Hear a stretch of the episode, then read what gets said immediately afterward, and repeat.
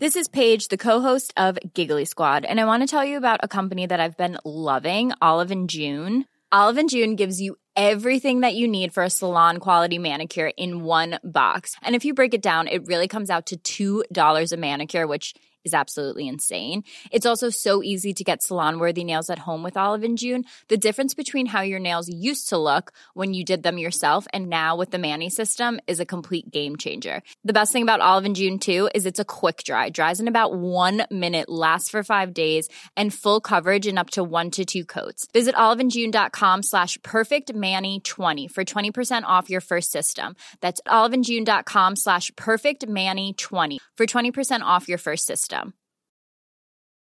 Want flexibility? Take yoga. Want flexibility with your health insurance? Check out United Healthcare Insurance Plans. Underwritten by Golden Rule Insurance Company, they offer flexible, budget friendly medical, dental, and vision coverage that may be right for you. More at uh1.com. Many of us have those stubborn pounds that seem impossible to lose, no matter how good we eat or how hard we work out. My solution is PlushCare.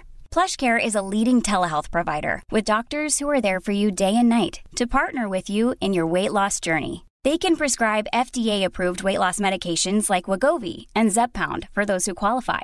Plus, they accept most insurance plans. To get started, visit plushcare.com slash weight loss. That's plushcare.com slash weight loss. You're listening to the CiRCE Podcast Network. I'm Joshua Gibbs, and this is Proverbial, the podcast where we explore the wisdom of the ages as it comes to us in Proverbs, by which I mean wise sayings a man may live by if he's not so arrogant as to think himself special. Episode 16 Friends and Enemies. Today's proverb comes from William Hazlitt. I'll read it twice. He will never have true friends who is afraid of making enemies. Once more, he will never have true friends who is afraid of making enemies. I'll note right off the bat that Hazlitt distinguishes between true friends and enemies. There's never a need to describe true enemies. All enemies are true enemies. There are many kinds of friends, though. We distinguish between our friends and our true friends. Friendship is the kind of thing that we feel the need, or have felt the need over the centuries, to describe with great precision. We believe that friendship is a somewhat ambiguous term. Great philosophers, Cicero, Aristotle, many others, of course, have spent a lot of ink trying to describe what makes a friend a true friend and distinguishing uh, the true friend from someone that you merely enjoy uh, passing time with or someone who's an enjoyable diversion. The concept of friendship is ambiguous, but enemies is not. Or the concept of the enemy is not ambiguous once you're an adult. I remember in my 20s encountering Christ's teaching on enemies in the New Testament love your enemies. And thinking that this command to love your enemies was far more a command suited to governments and institutions than individuals. When I heard people my own age, people also in their 20s or maybe a little older than me, refer to someone as their enemy, it always seemed very melodramatic. People would very occasionally refer to, he is an enemy of mine. It sounded so mock heroic. I was always incredulous. Do you have enemies. Amazing. Do you have foes as well? When was the last time you heard someone refer to one of their foes? This is fantasy language. At least this is the way that I regarded it. Not sheer fantasy language. The people who have enemies are also making trade embargoes and uh, declaring war and signing peace treaties. I mean, this is this is the kind of task that someone undertakes when they have enemies. I don't impose trade embargoes. I don't have enemies. This is the way that I thought of it when I was in my 20s, at least. This all changed when I grew up and I got married and I had children and I entered my career. It was at the point that my career was beginning, I was five or six years into it, that I said some things in the classroom that angered some people, angered some students, angered their parents. And so they went after my career. I imagine that this happens at least at some point to almost any teacher who teaches long enough. Eventually, someone's not going to like you.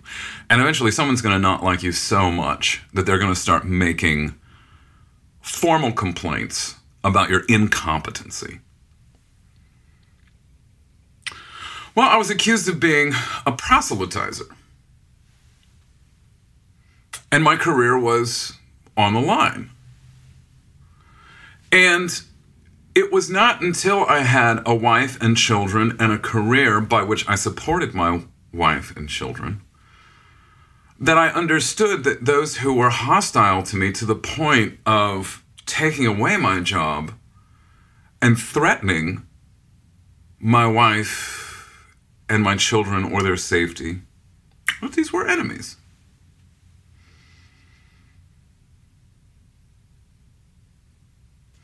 It was not until I had something to lose, something great to lose, that I really had enemies. Now, I'm not suggesting, of course, that young people don't have true friends or cannot be true friends. Um, because the quote says, He will never have true friends who is afraid of making enemies. Now, there are people, of course, who have enemies, but are not true friends because they're afraid of making enemies. There might also be some people who are true friends and have no enemies, but they're not afraid to, or because they're not afraid to.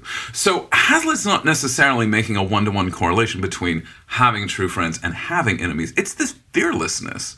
That's the essence of this quote. This is a quote about fearlessness. Now, this fearlessness is born out of the confidence that a man has in his friends. It is hard to maintain true friendships, thus, when you have no enemies and nothing by which you could understand a threat that would determine enemies. What this often means is that the friendships of our youth don't necessarily last very long. When I consider all the people that I had and thought of as friends in my early 20s, as opposed to now, most of the friendships of my youth have fallen off. Not because there's been a falling out, though. Some of it has to do with moving, moving away from many different cities, taking new jobs, that sort of thing. But a man changes, and his ideal of friendship changes, and his approach to the world changes when he has something great to lose. The quote suggests this deep connection between true friendship and a willingness to make enemies. And I recognize this willingness in the way that I support my truest friends. My support of my friends is unconditional. And when I'm referred to my true friends, I mean, I am referring to an extremely small number of people. When I think of true friends, I don't want to put a number on it, but it's less than five. There are people I love passing time with. There are people I love having a drink with, having a laugh with. But the kind of friendship that Hazlitt's describing, true friendship, unconditional friendship, This is rare. In Aristotle's Rhetoric, he writes that with our friends, we're not ashamed of what is conventionally wrong.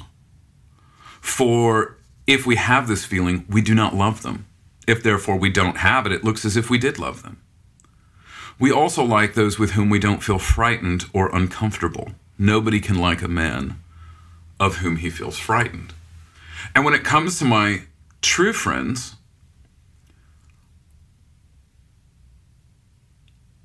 I feel no fear in their presence.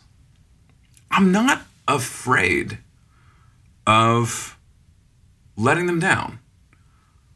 And when I read this for the first time in the rhetoric, with our friends, we're not ashamed of what's conventionally wrong.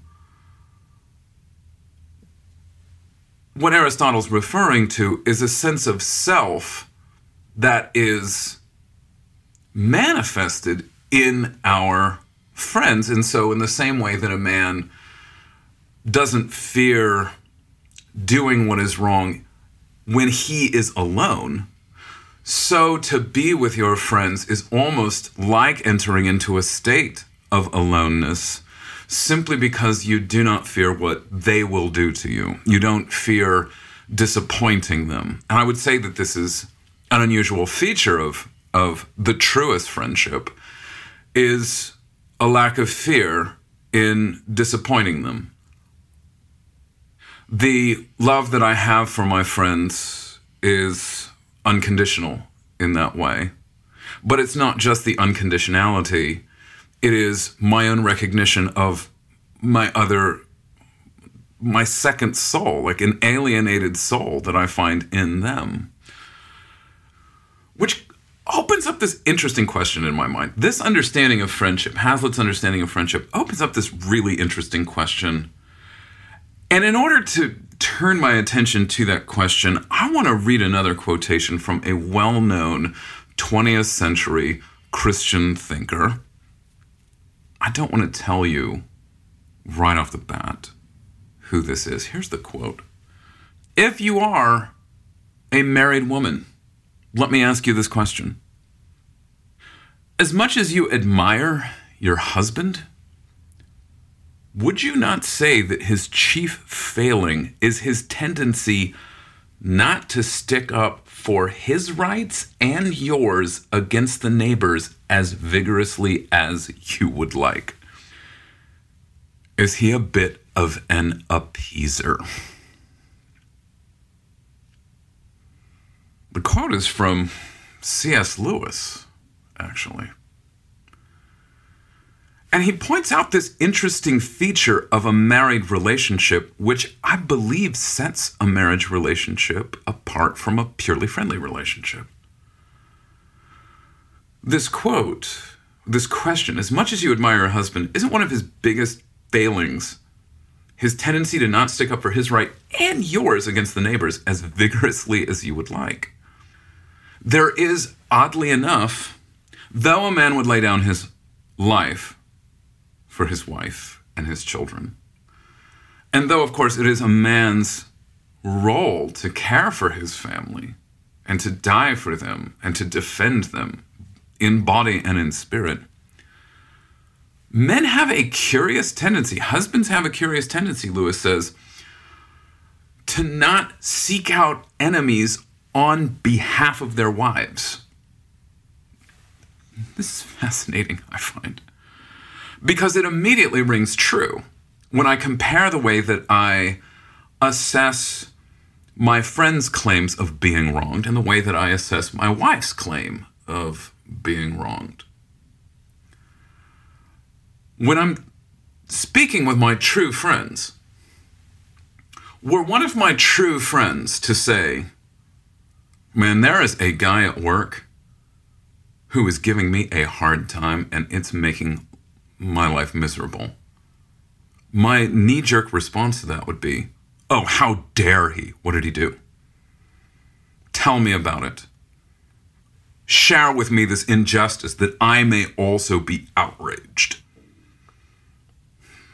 And that's this true friends means through thick and thin, us against the world. However, I've noticed this tendency on rare occasions when my wife is frustrated with somebody from work.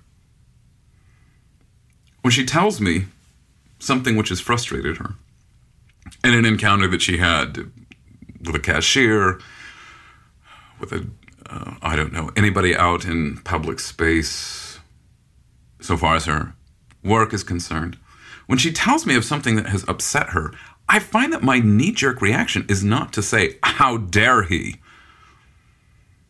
My immediate reaction is to say something more along the lines of, Well, I think there's a couple ways of looking at this. That's the way that I respond to my wife's outrage, to my wife's concern that her rights against her neighbors are not being vigorously defended. Well, I don't know. Let me think about this. It seems like there's two sides to this story, and you might not be seeing everything. I don't know that. I rarely say that to my friends, my true friends, when they claim to be wronged. My response to my friends when they allege to have been wronged is to immediately resort to Hazlitt's fearlessness so far as making enemies is concerned. I'm not immediately willing to make enemies on behalf of my wife. Now, the reason why I'm not exactly troubled by this has to do with, well, a perusal of aphorisms and maxism, uh, maxims on the subject of men's relationships with women. This ancient account of life between the sexes is often deeply disturbing to modern men and women, especially modern Christians. Because the ancient wisdom on men and women's relationships or husbands and wives relationships is that a marriage is not a friendship. It's become maybe fashionable, that might not be the word. It's become common for people getting married, or maybe people offering a toast on an anniversary much later, to say something along the lines of, Today I married my best friend. Or 25 years ago today, I married my best friend.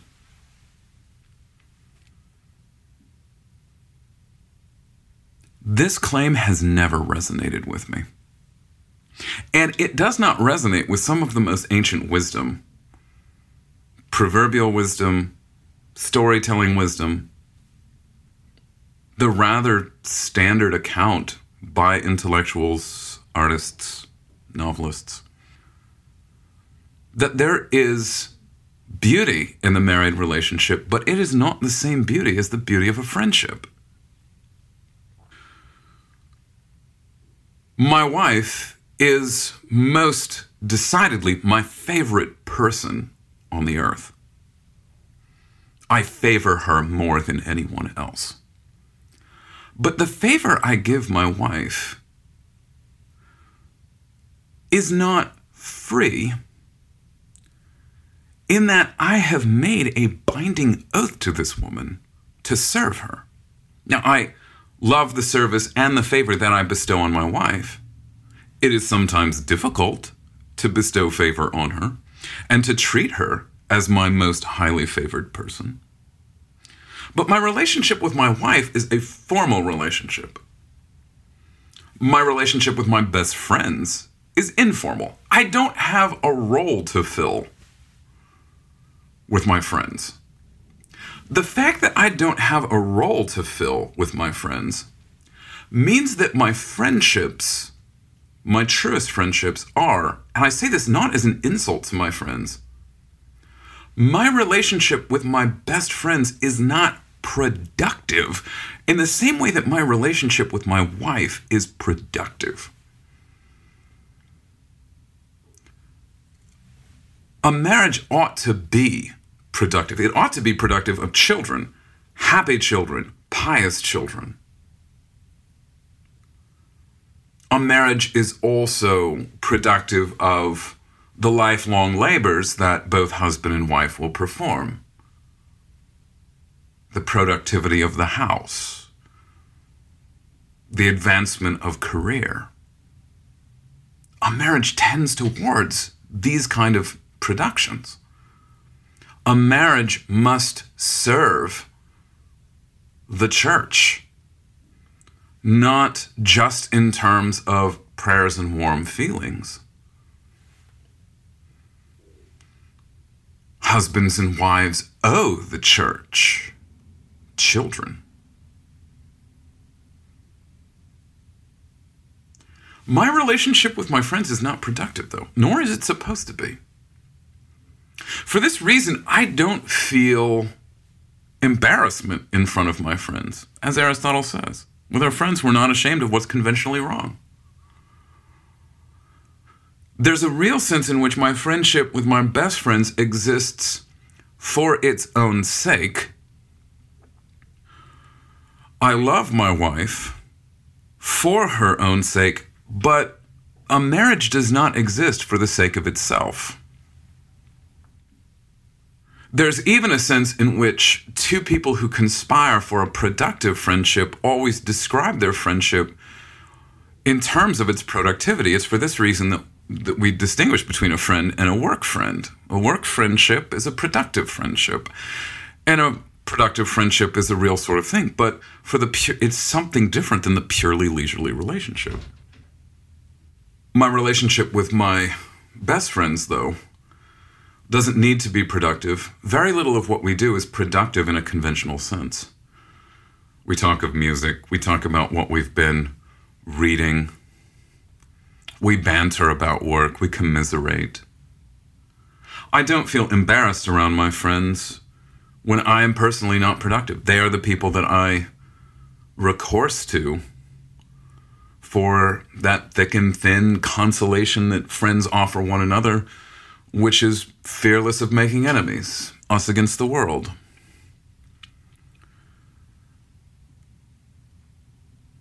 My relationship with my wife, though, is not so casual.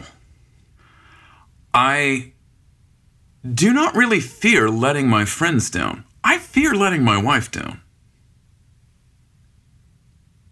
There is a stressful aspect to productivity that shoots through a marriage. Which means I'm rarely at my perfect ease when I'm with my wife. I want her to think highly of me. I want to impress her. 14 years into marriage, I want to impress her. I'm less concerned with impressing my friends. My friends, because we need not impress one another are far more liberal with praise. My friends regularly tell me, I liked what you wrote on this subject. The story that you sent me was very good. My wife is very hard to impress, though. Now, in the earliest years of my marriage, I thought that there was something wrong with this condition. I thought, I must be tanking here. She was more willing to praise me during our courtship. However, when the courtship became a marriage, I noticed that she was substantially harder to please, harder to impress. I think that this is merely the nature of a productive marriage, though. A wife who is too easily impressed by her husband will not inspire great things from her husband. Now, of course, um, anytime you have um, spouses that just entirely flat out refuse to praise and credit one another, obviously, that's diseased. But if spouses are too easily pleased with one another, if they're too quick to offer praise, it becomes sluggish in order to keep the relationship productive, And in order to continue this sense of respect and awe that man and wife have for one another, you must conceive of the marriage as a kind of formal relationship where there is some real fear in disappointing the other person. And it's that fear of disappointing the other person that does not create animosity between husband and wife. I would not say animosity, but there is a tension between husband and wife that is perpetually overcome by the productivity of a marriage. In the same way that faith is not antithetical to doubt, but doubt is simply the soil in which faith grows up. The productivity of a marriage grows out of the soil of the tension of misunderstanding and the fear of letting down. I enjoy spending time with my wife. I find her a fine companion in watching a movie, having a discussion about the state of the world. But at the same time, she keeps me on my toes. She keeps me on edge. Now, this is because we have a formal relationship. It's because we have been granted roles by the church that we must fulfill. Productivity is not optional.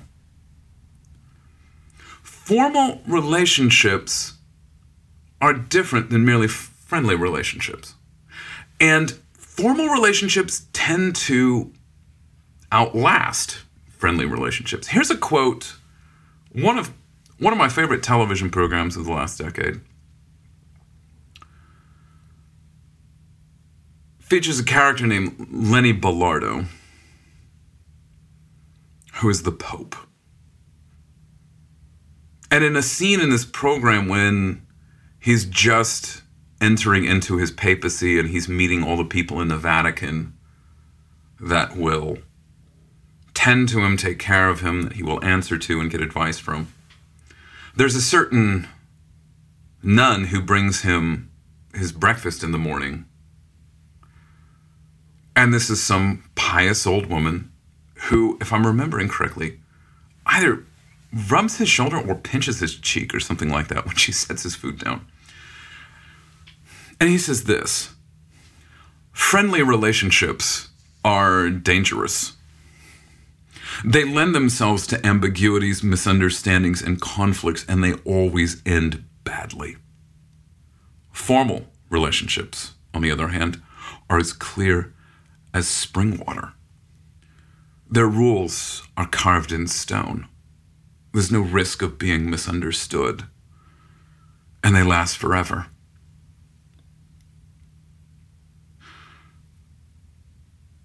Viewing a marriage as a formal relationship is perhaps not as romantic as viewing it in terms of pure friendship there seems something special about the romantic relationship, which is also the height of friendship. However, my friends and I, my best friends and I, have no roles. And when I look back on my friendships in my late teens and early 20s, neither did those relationships have roles. They were not formal. And what that means is that very few of those relationships lasted. Very few of the friendly relationships I had in my youth have lasted. We had no obligations to one another, no defined obligations. But I have defined obligations to my wife. This, of course, leads to some kind of stress. And because modern people have this hatred of stress. All problems are ultimately reduced to stress.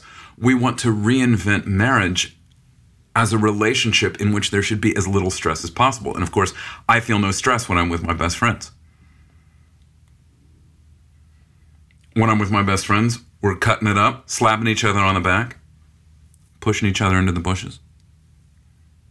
No judgment, us against the world. But the formality of my relationship with my wife leads to stress. But this is a productive stress.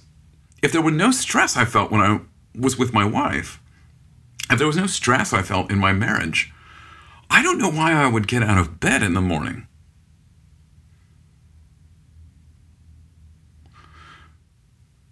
Stress is a thing to a great extent that we have to learn to be grateful for. It is a goad, it's a charge. There's an extent to which stress in a marriage is, is the battery that makes it move.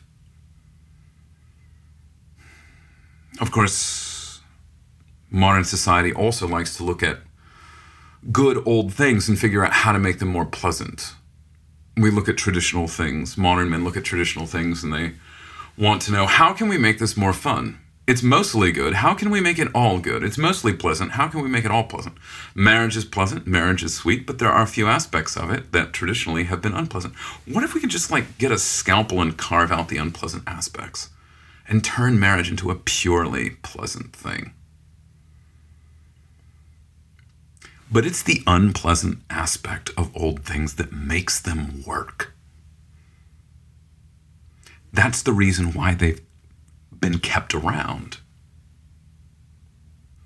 If the unpleasant aspects of an old institution like marriage were not necessary, somebody smarter than you would have gotten rid of them a long time ago.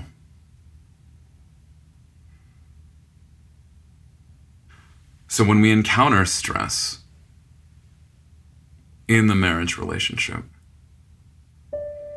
and when we are relieved in that stress, when we are with our best friends, both of these are good. God has appointed one, and He has appointed the other.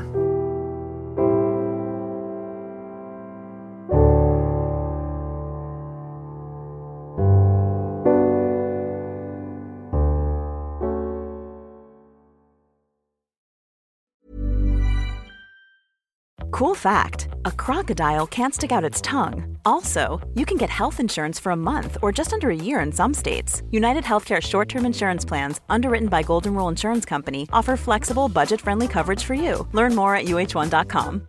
Imagine the softest sheets you've ever felt. Now imagine them getting even softer over time. That's what you'll feel with Boll and Branch's organic cotton sheets. In a recent customer survey, 96% replied that Boll and Branch sheets get softer with every wash. Start getting your best night's sleep in these sheets that get softer and softer for years to come. Try their sheets with a 30-night guarantee. Plus, get 15% off your first order at bollandbranch.com. Code BUTTERY. Exclusions apply. See site for details.